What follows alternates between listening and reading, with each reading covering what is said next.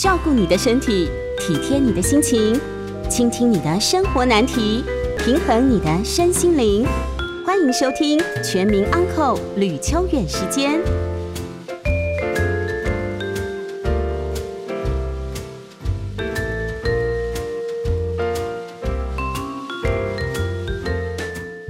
欢迎收听九八新闻台，每周晚上八点播出的吕秋远时间，我是吕秋远哦。那么上星期既然讲过了法律，我们这星期就要来谈书了哦。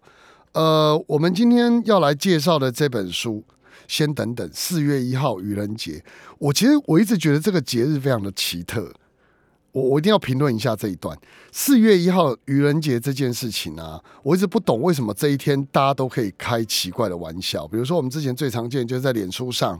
就有人 po 一张验孕的图片说哎呀我怀孕了，然后大家就说恭喜啊恭喜啊，然后来说啊我骗你的这样子。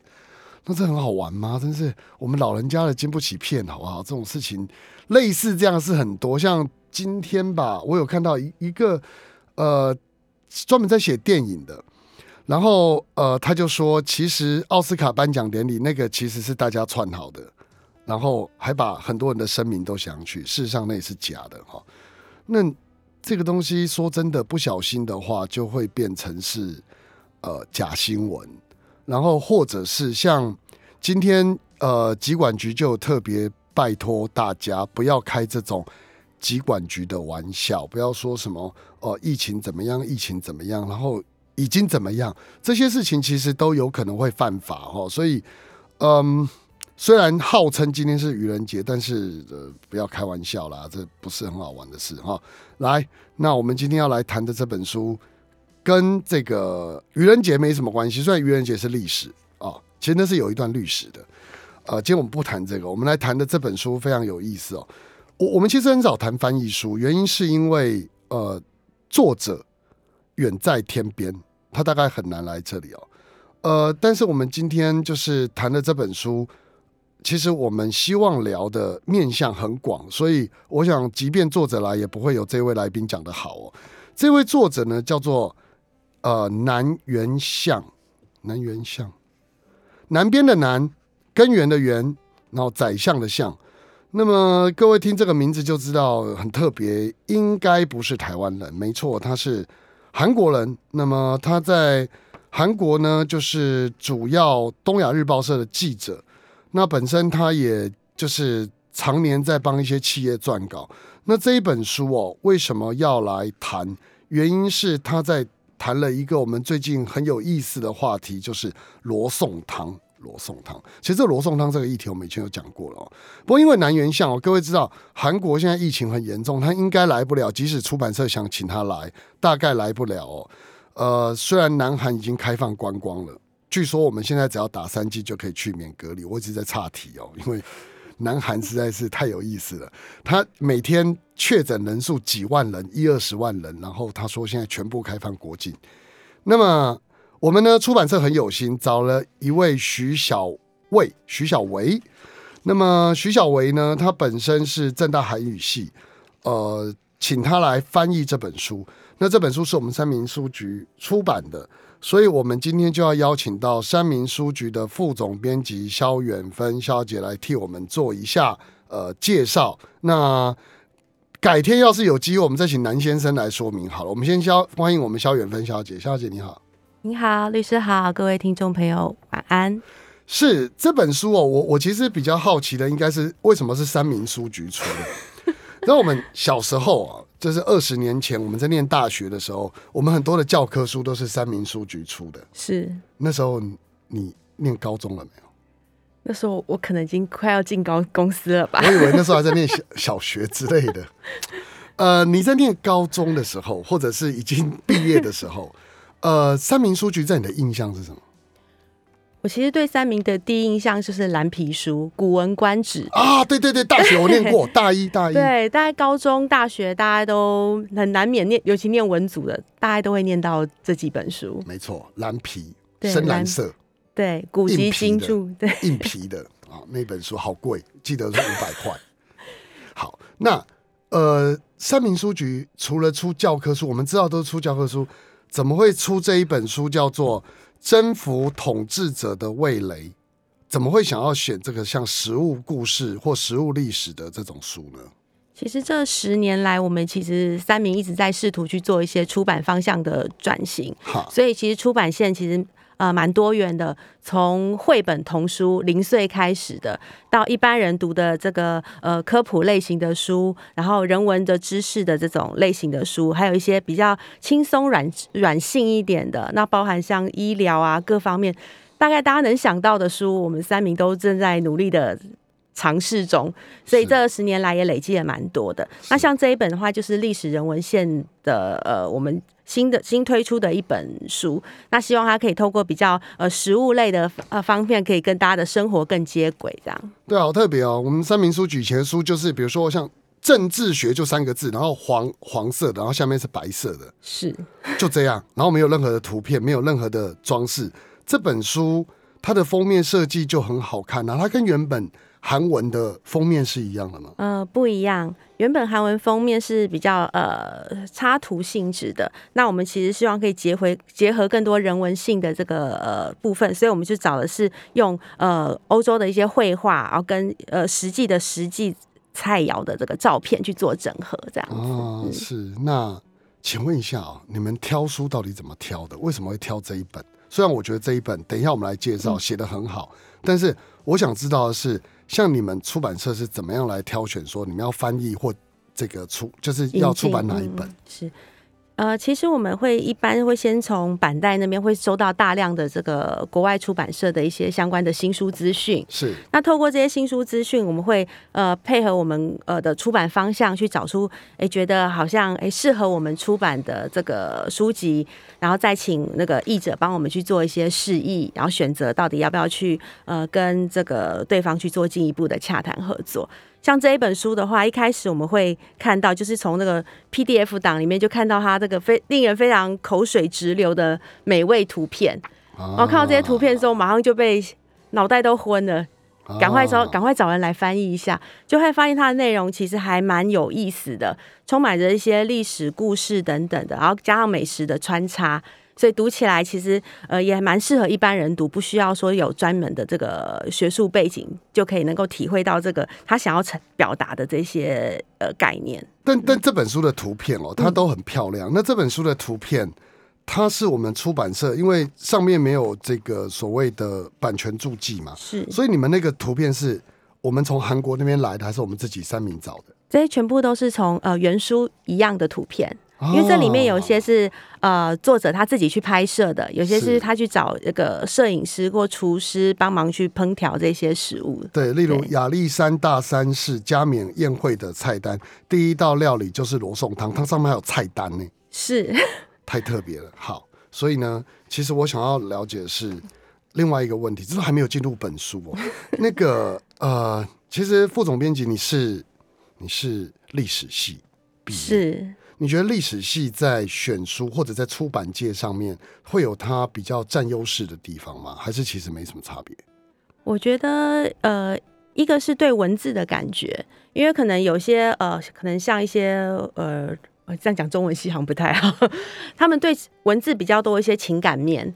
但是我觉得历史系在学校的部分有受到比较多的一些这种可能社会科学或者是历史学方面的训练。我们对内容的部分的精确度跟呃正确度会，这是我们第一个要把持在心里的，所以我们在内容的部分会做一个比较正确度的把关，然后再进一步接到它的人文的那个部分，会去呃掌握这个时代的这个趋势。所以在选书的时候，我们就会去选择比较符合我们认为在现在这个时节可以给我们读者呃接收到的讯息。像这本书，我们会不会觉得它有趣？其实它里面讲到很多呃跟地缘政治有关的一些议题，像比如说像是罗宋汤，它其实里面讲到很多其实跟国际政治跟过往的历史渊源是有关系的，所以我其实我们选书的时候会呃尽量往这个方向去去着手。那你们选书的时候，像这一个作者，你们有跟他联系聊过吗？对，还是只有跟出版社？我们是跟版权代理，他会去跟出版社联系。哦，所以没有跟作者聊过，因为我觉得这个作者应该是一个很有趣的人。也就是说，其实他在这本书里面引用了非常多的历史典故，跟他的选材。那其实我就会很好奇，想要问他啦，嗯，就是那这个所谓的征服统治者的味蕾这本书，在他在选材的时候，他为什么会选择这几道菜？那这些东西其实呃，有机会呢，像出版社会跟他联系讨论这些问题吗？对，因为我们有问题的话，我们是可以去那个去信去问他。那其实他这本书他自己在一开始就有写了，他其实是在呃在英国旅游的时候，那去在 吃, 吃这个三层的这下午茶，他就忽然意识到说，这些美味的食物其实好像跟他的这个历史发展是有关系的。他想到了那个红茶，嗯，这红茶代表他就联想到呃在印度的这个殖民的过程，然后透过在这个地方种植茶叶获取了很多的利益，他就从这个地方开始想，他就开始想还有没有其他食物是有类似的这种跟、呃、帝国主义跟殖民是有关联的呢？然后，然后其实他就想到我们等一下会提到，比如 Couscous， 然后呃罗宋汤、咖喱等等的。那这些食物它都有一个特色，它都是呃殖民地它的这个原来的食物被统治者食用之后，他把它做了一些转换，或是甚至。呃，跟他们的这个母国的这个饮食文化发生了比较多的冲击，所以后来我们才会用一个呃逆袭的概念，嗯，就是变成是征服地的这个美食去逆袭统治者的餐桌，这样太有趣了。其实这个东西哦，我会觉得他应该要来台湾看看，我们台湾很多啊，寿司是吧？日式料理，各位看日式料理。真正的日式料理其实很多台湾人不见得喜欢吃，我们想象中的日式料理事实上是已经台式有改良过的东西了。对，那所以其实这个东西也算是一种台湾曾经被日本殖民统治过，然后在食物上出现的重大改变。那那个重大改变还不止这个，其实是蛮多的。那待会我们就来进入这本书来谈谈这本书想要告诉大家什么样的概念？我们广告来继续聊。欢迎回到九八新闻台，吕秋远时间，我是吕秋远。我们今天来谈书哦，这本书叫做《征服统治者的味蕾》，那是由一位韩国的作家叫南原相啊，由他写的。那我们呃，请了我们出版社请了一位翻译叫徐小维，那来替。南先生写呃这个翻译了这本书。那我们出版社是三民书局哦。那因为各位知道，我们不太可能邀请到南先生来我们电台哈，那个成本太高，又要隔离，所以我们请了萧远芬副总编辑来跟我们介绍这本书哦。那这本书《征服统治的味蕾》，我们刚刚大概谈了一下，呃，我们三民书局这个在这十年来转型的努力哦，那么也做了非常多有趣的书。就这一本书来讲，我们刚刚提到它的图片其实很棒，那内容其实大概呃谈的议题，也就是我们提到的这些。这些有趣的食物、哦、不过在讨论这个之前，我想先请教一下这本书啊，像呃，我们三民书局一般在出版的时候，这个书籍它会不会去呃，就是改变作者他原本的意思，或是会回信去跟作者讨论，在翻译的时候？因为我们会尽量遵照作者的原意去做翻译，那翻译过程中会呃有遇到觉得有呃疑问的话呢，我们会写信去请版再问一下作者，那需不需要怎么调整这样子？但它不会直接变动，因为我们刚刚不是在广告的时候我们在聊那件事情，就是出版社前一阵子发生了一件非常莫名的事情，就是其实我自己是作者。我, 我不太会同意，如果是我我会蛮生气的。就是一般而言，我的书如果交到出版社手上，我不会同意出版社没有经过我同意去改我里面的字，或者甚至标点符号，我不会同意他改。然后这一次的有趣的呃悲剧，我用有趣的悲剧这五个字，就各位就知道这其实很一言难尽。这个出版社其实我不知道他是不是因政治考量啦。那那本书在讲的是一个关于辣椒的东西，就是在中国的呃，就是说。呃，类似是解释辣椒中这跟中国之间在用做菜的时候，其实它不带什么政治的东西的。但是呢，我们这个出版社的应该是编辑吧，编辑在处理这本书的时候，自作主张的把大陆，像我们现在不是在讲大陆委员会、陆委会嘛，或者我们讲说，哎，它是大陆来的。那当然，现在有一些就是强烈主张台湾独立的人会说，哎，你去讲。大陆不行啊！你是非洲大陆还是美洲大陆还是中国大陆？谁知道你讲哪南极大陆？谁知道哪个大陆？不能只讲大陆，这样不行。可是其实几十年来都这样讲嘛。那那位作者他是呃中国大陆的这个呃作家，他就他就习惯用大陆人怎么样，大陆人怎么样，所以他当他讲那就很糟糕嘛，我们就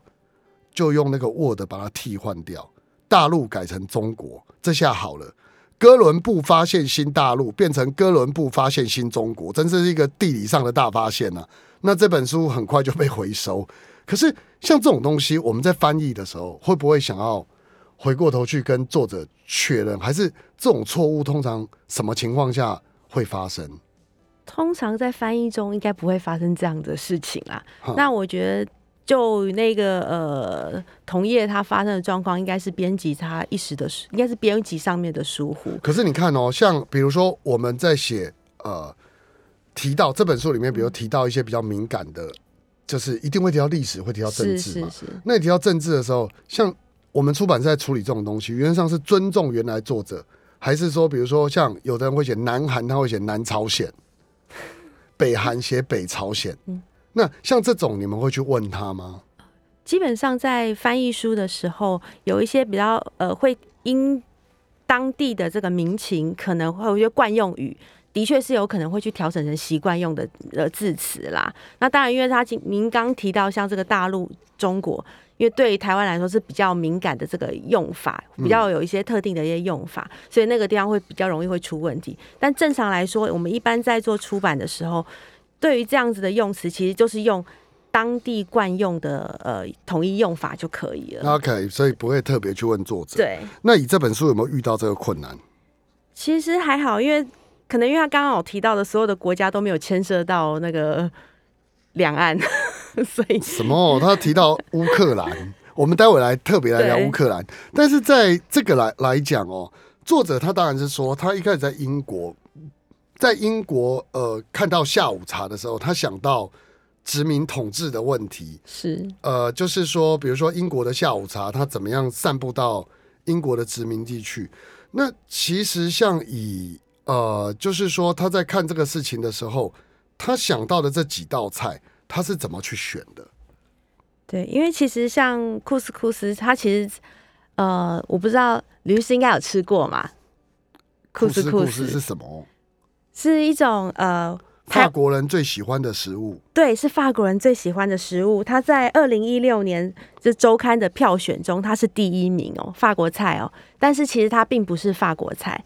它有一个俗称叫做北非小米，但它不是米做的，它是用那个杜兰小麦一个粗麦粉，然后杜兰小麦做披萨那种的吗？对对对，它呃做意大利面的。啊，意大利面，对不起。对，然后它把它搓成一小颗小像米一样的这个大小。哈。然后它其实就是一个很适合的主食，所以它可以所有的肉类、所有的主菜，它都可以用它来搭配，可以做沙拉，可以做很多的变化。所以这个是法国人就还蛮喜欢吃 这, 这一道菜的。是，那这一道菜跟就是说，我我在想的是说，其实这本书它在谈的东西，我我先跟各位介绍一下好了。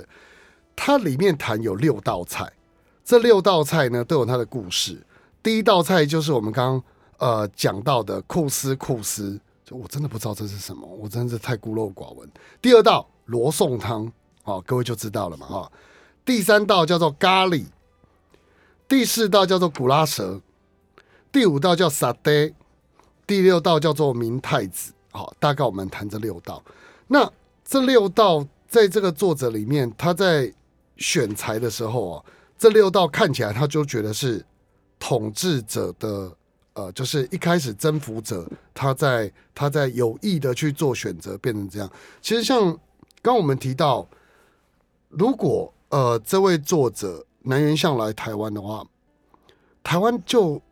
呃副总编辑你的想象里面，嗯，他大概提到的我们台湾的饮食，如果由他来写，你觉得哪一道会是比较类似，或哪几道会比较类似？对。因为这边书里面还比较逆向，比如说呃，日本曾经殖民台湾，那日本人有没有特别喜欢台湾的什么样的食物呢？呃，米饭，我觉得他应该蛮喜欢台湾的米饭，所以我觉得其实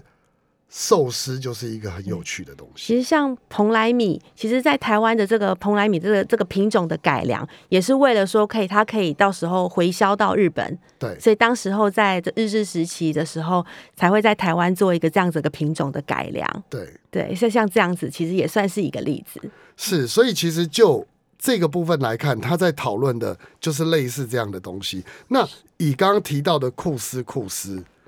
他一开始的时候。为什么会变成就是法国人想要引用的主食？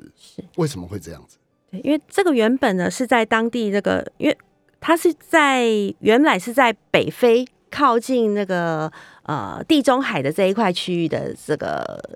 有有一群人叫做柏柏尔人，嗯，对他们他们使用的东西，然后到时候。在十九世纪的时候，法国人殖民的这个北非的这一块地区，那那那时候还有呃，就有很多的法国人就移民在这个地方去做居住。嗯，然后到了大概一九五零年代吧，就是二战后呢，这些国家北非的国家纷纷的独立，嗯、那这些过往的法国移民就搬回去法国。嗯，然后有些可能是呃当地人也因为一些因缘机会关系，可能在法国比较好生活，那语言又相通的情况之下，因为被殖民，他们都是讲法文嘛，所以就。到了法国来，所以他们本来到了这一群新的移民，或是原本是有呃法国籍的人，到了法国之后，可能一开始做一些比较粗重的一些工作，嗯，那有赚了钱以后呢，想要开点小生意，最好做的就是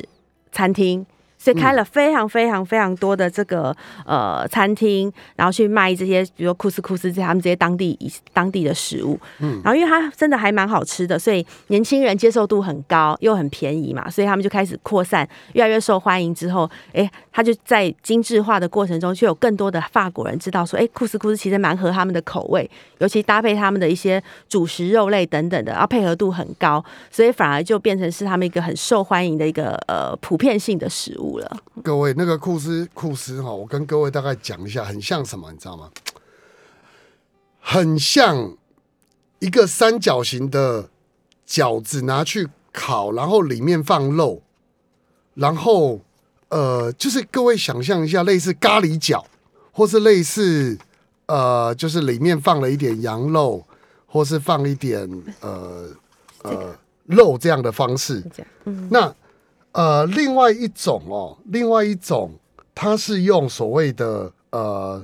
一些蔬菜放在上面，好，一些蔬菜放在上面，然后呢，这蔬菜放在上面之外呢，它会有一些呃所谓的辣椒跟香料磨碎之后，然后去炖一些辣酱，所以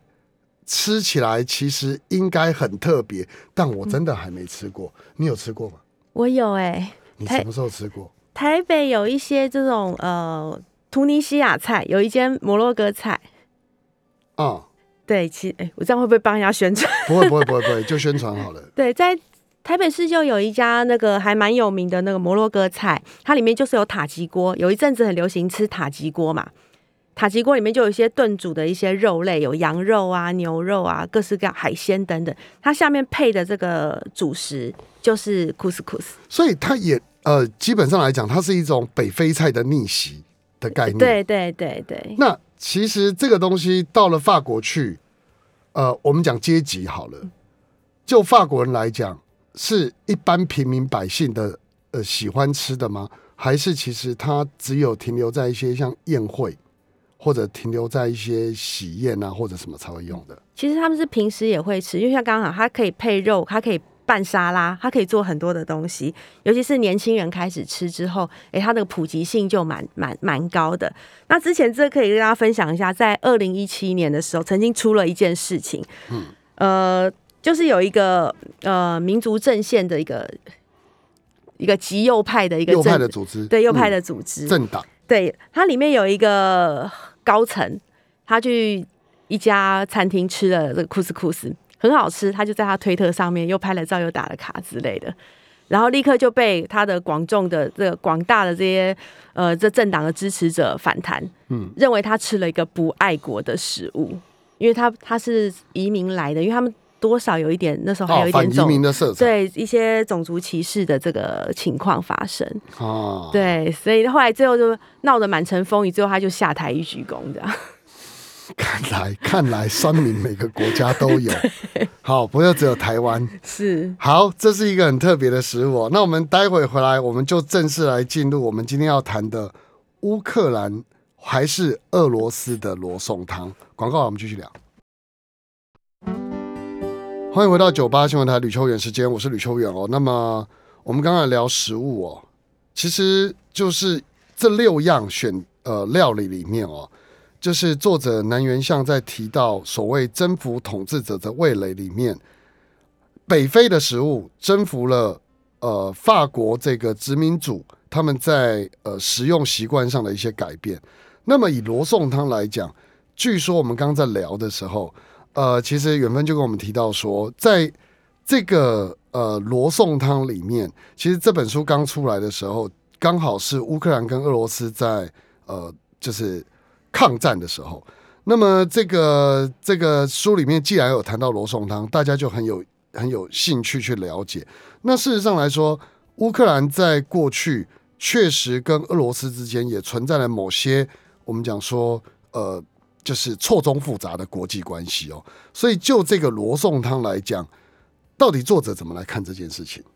对，因为其实这一篇一开始就会从二零一九年的一个事件开始。嗯，二零一九年的五月呢，那个俄罗斯的外交部在他们的推特上面发了一篇，就是呃，算是食饮食文、美食文，嗯，但是它里面加了 tag， 就是说它是永远的经典罗宋汤，是传统料理的象征，嗯，他一写出这几个字之后，就立刻炸锅，下面就引发了一大堆各式各样的网友的的这个反击。那这些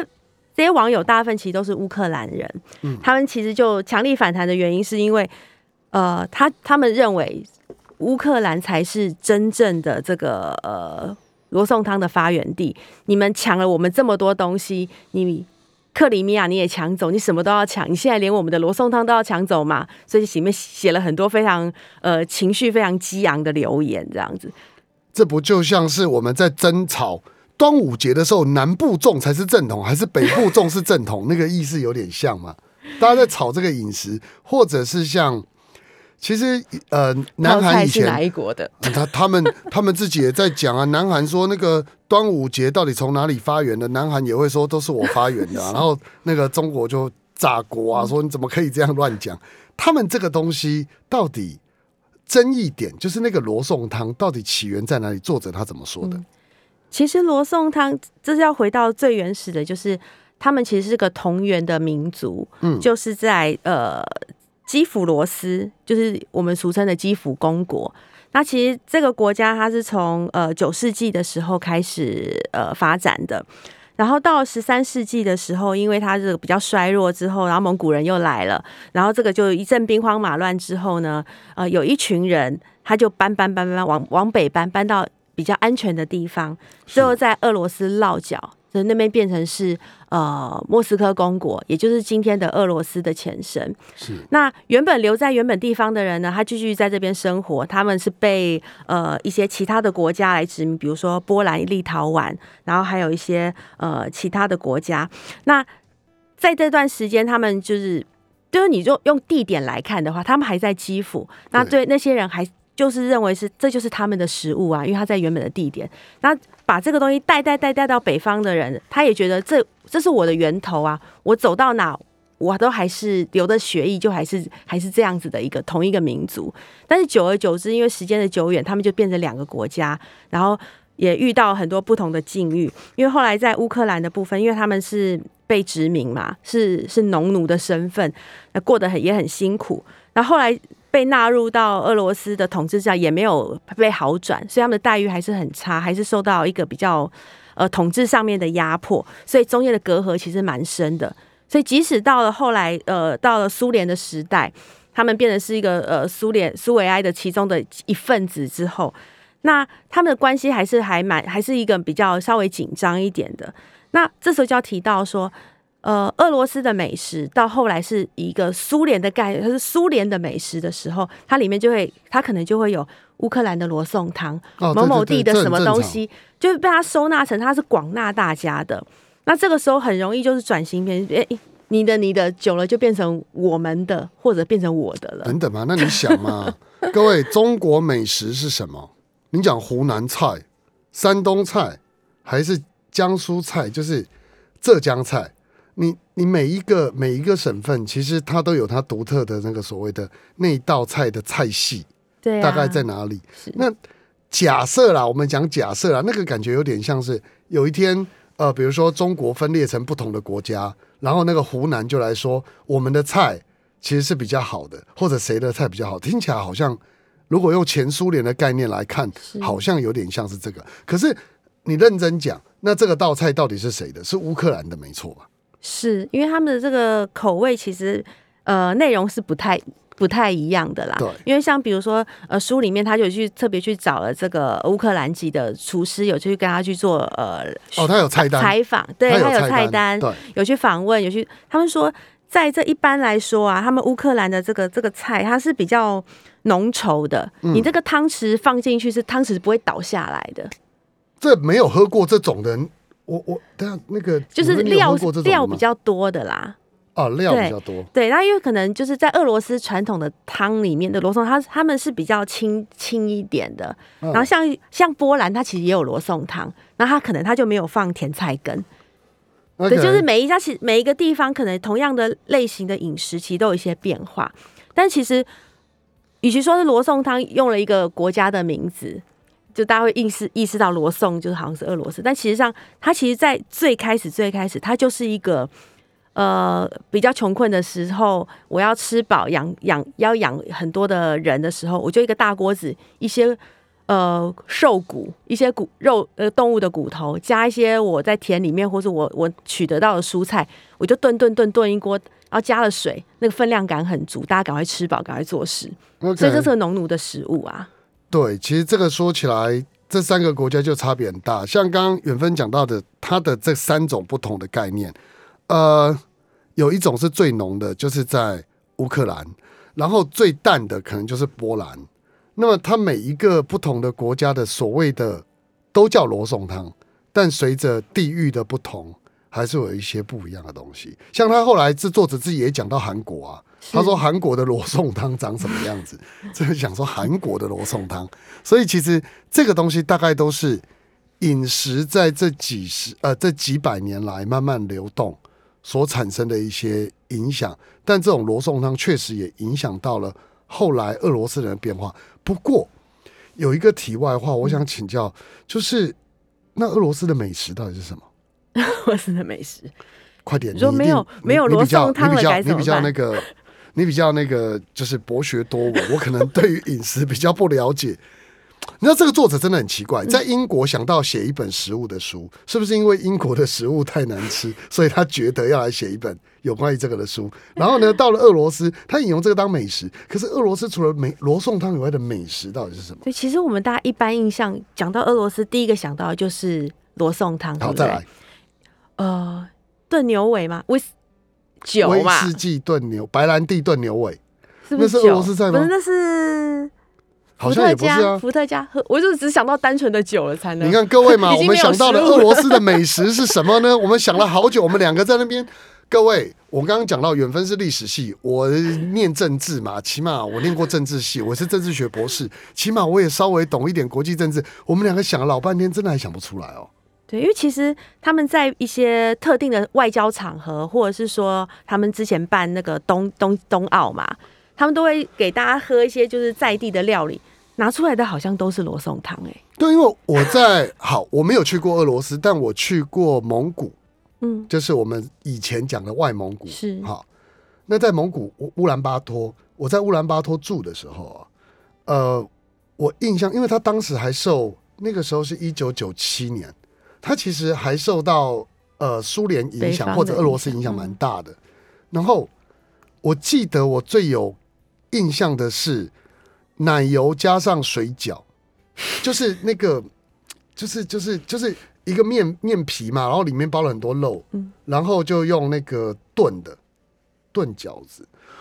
其他我真的没印象，就罗宋汤。对，就罗宋汤了，怎么办？跳过。好，那这个是一个很有趣的话题，时间的关系我们只能再讲一个有趣的东西哦，其他各位可以去买书看看。那么我们待会要来聊的下一个问题是咖喱，因为咖喱可能大家也比较耳熟能详，我们来看看咖喱这个印度的食材如何反扑回去英国，待会见。欢迎回到九八新闻台吕秋远时间，我是吕秋远哦。那么我们今天剩下一点点时间，呃，我们请远芬来跟我们最后来做一道介绍，就是咖喱。没关系，如果你有时间也可以跟我们介绍一下明太子。咖喱这个概念是一开始他们是怎么来的？呃，咖喱大家知道都是呃印度食物嘛，对。但其实这里面他呃作者告诉我们，在印度里面没有一道菜叫做咖喱哦，它其实是一个呃叫做马萨拉的一个综合型的这个香料粉。哦、那很所以很多菜都是什么什么马萨拉，什么什么马萨拉，嗯、然后。这到了英国的部分啊，到英国是因为他们也吃了这样子的一个烤鸡，烤鸡的马萨拉烤鸡。然后他们自己就是因为呃英国人吃东西比较喜欢有酱汁，所以他们就是透过这些这个就是马萨拉的这个香料粉的去做熬弄成的酱汁，去跟它整合在一起的时候，所以它有一个马萨拉烤鸡咖喱。那这道菜呢，其实非常受到英国人普遍的欢迎，那变成是他们的这个国民国民料理了。是对，所以。这个咖喱的部分呢，其实在英国的部分会变成这么的受欢迎，其实也是跟他们这个移民有关，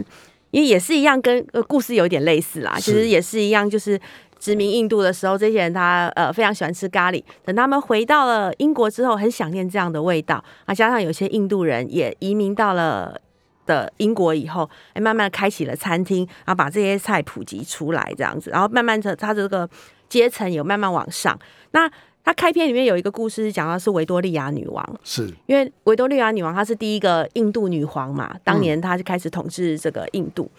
那她她是透过有一个印度的穆斯林跟她介绍这一样食物之后，她对印度开始发有好奇心，所以开始呃跟这一位呃其实算是她的仆人吧，她就把她当作是老师一样，跟她请教了各式各样的这个跟印度相关的或者跟伊斯兰教相关的问题。那也透过这样的方式呢，也也把这个印度文化呃带进了这个宫廷中。是，所以其实后来咖喱在英国很红吗？我觉得还好哎、欸。因为最前一阵子有一个那个皇室新闻啊，就在访问这个呃王妃的时候，他说：“哎、欸，问他你平常是什么休闲活动呢？”他说：“看电视，还有就是怎么叫外送咖喱。”所以他连外送、啊、对外送，他都是选的是咖喱哦，所以就会有一个很亲民的感觉，原来跟大家吃的是一样的。应该我因为我在英国念书的时候，嗯、其实呃。大概我发现路上英国、呃、印度人真的蛮多的，是，所以其实呃饮食会反映这个族群的组成嘛，所以有可能是因为这样，王室呃当然也会就什么食物都吃嘛，所以会吃到这个东西。可认真讲起来，法国人不是很喜欢嘲笑英国人的食物，他就会说：“你们英国美食不就是烤鱼吗？就炸鱼，炸鱼，炸鱼，就炸 鱼, 炸鱼薯条，炸鱼，然后炸薯条，就类似这样而已啊。”那拿到印度来，除了我们想象中的咖喱之外，而且这个咖喱事实上后来、嗯、应该这么说，我的感受是咖喱其实已经是全世界偶尔都会吃的平民食物了。是，那呃，而且有很多不同的改良，什么苹果口味、甜的、辣的，大概什么都有。那去想这件事情的时候，其实我们又回过头 来, 来看印度到底本身它真正的美食是什么。其实印度的话，其实它吃这个香料的食物其实还蛮多的，那只是它不是叫做咖喱的名字，那、嗯、只是不管它烹调它的烤鸡，比如它是用优格抓过的烤鸡，那那还有一些就是呃香料的这种鱼啊什么等等的，其实它都用很多香料去做这些各式各样的食物，所以其实种类是蛮多的。那就像是咖喱的话，其实北部跟南部也不一样，对，北部的话是配的是这个饼。南部的话配的是饭，然后煮法其实组成的都都不一样，所以其实因我们不能用咖喱来泛称某这一个单一的食物。 对, 对其实以前在现在已经倒了，所以可以讲以前六福皇宫就有一个叫丝路宴的餐厅，它有一角就是专门在讲它是做印度食物，然后就是您刚提到的就是咖喱配那个饼，他就那样做。嗯、可是说真的，就是香料来加上很很多食物的，像印尼也是，印度也是，就是东南亚国家他们都是。但是坦白讲，就是如果我们就是用我们孤陋寡闻来看，印度好像我只记得印度甩饼、印度奶茶，还有什么？印度它还有一种那种呃乳酪，那种白色的那种 cheese 跟那个呃菠菜弄成弄成泥的那种混在一起烩煮的，然后也是搭配饼吃的，那个还蛮好吃的。哦、是那个是在印度，那个也是印度，是南印还是北印的？这应该是北印的吧，应该也是配饼。Okay. 我印象好，非常有趣。所以各位，其实现在我们看到的很多食物，呃，回过头来看，今天明太子可能来不及讲了、哦，但是明太子事实上来讲，也是日本跟韩国之间的一些纠葛关系产生出来的一个食物吧。呃、其实它是因为呃，当时他们有一个殖民的关系嘛，所以日本人很多来到了韩国来呃从事从事捕鱼啊或什么的，然后他就他们看到了明太子。呃，因为明太鱼在晒干的时候，鱼肚子都被挖出来丢掉，那太浪费。他们觉得，哎、欸，腌制成以后，还发现很好吃，所以他就在这边做了一些开发，就把它做成商品，回销回日本去。OK， 所以各位，食物都是有渊源的哈。那么，希望各位如果进一步想要了解这本书的话，可以到呃，可以到网络上或者在书局去找找这本。了解一下食物的各种历史源流。今天谢谢远芬来我们节目，谢谢你。好，谢谢你，谢谢。OK， 我们下周见，拜拜，拜拜。